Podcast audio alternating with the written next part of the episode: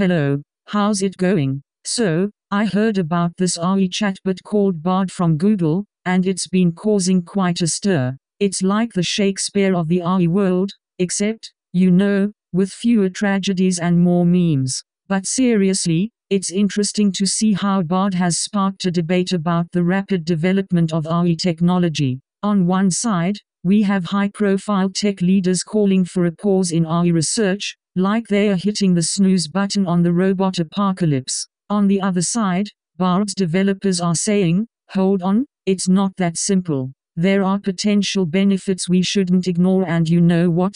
They are both right.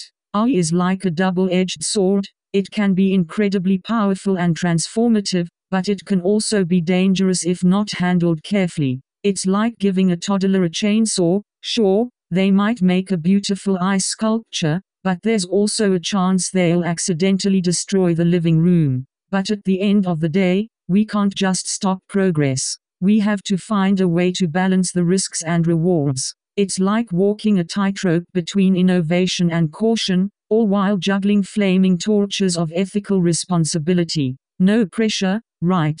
Anyway, folks, it's been great discussing the debate around Google's AI chatbot Bard with you all. Now, before I go, here's an interesting did you know fact. Did you know that AI has been used to create music and art?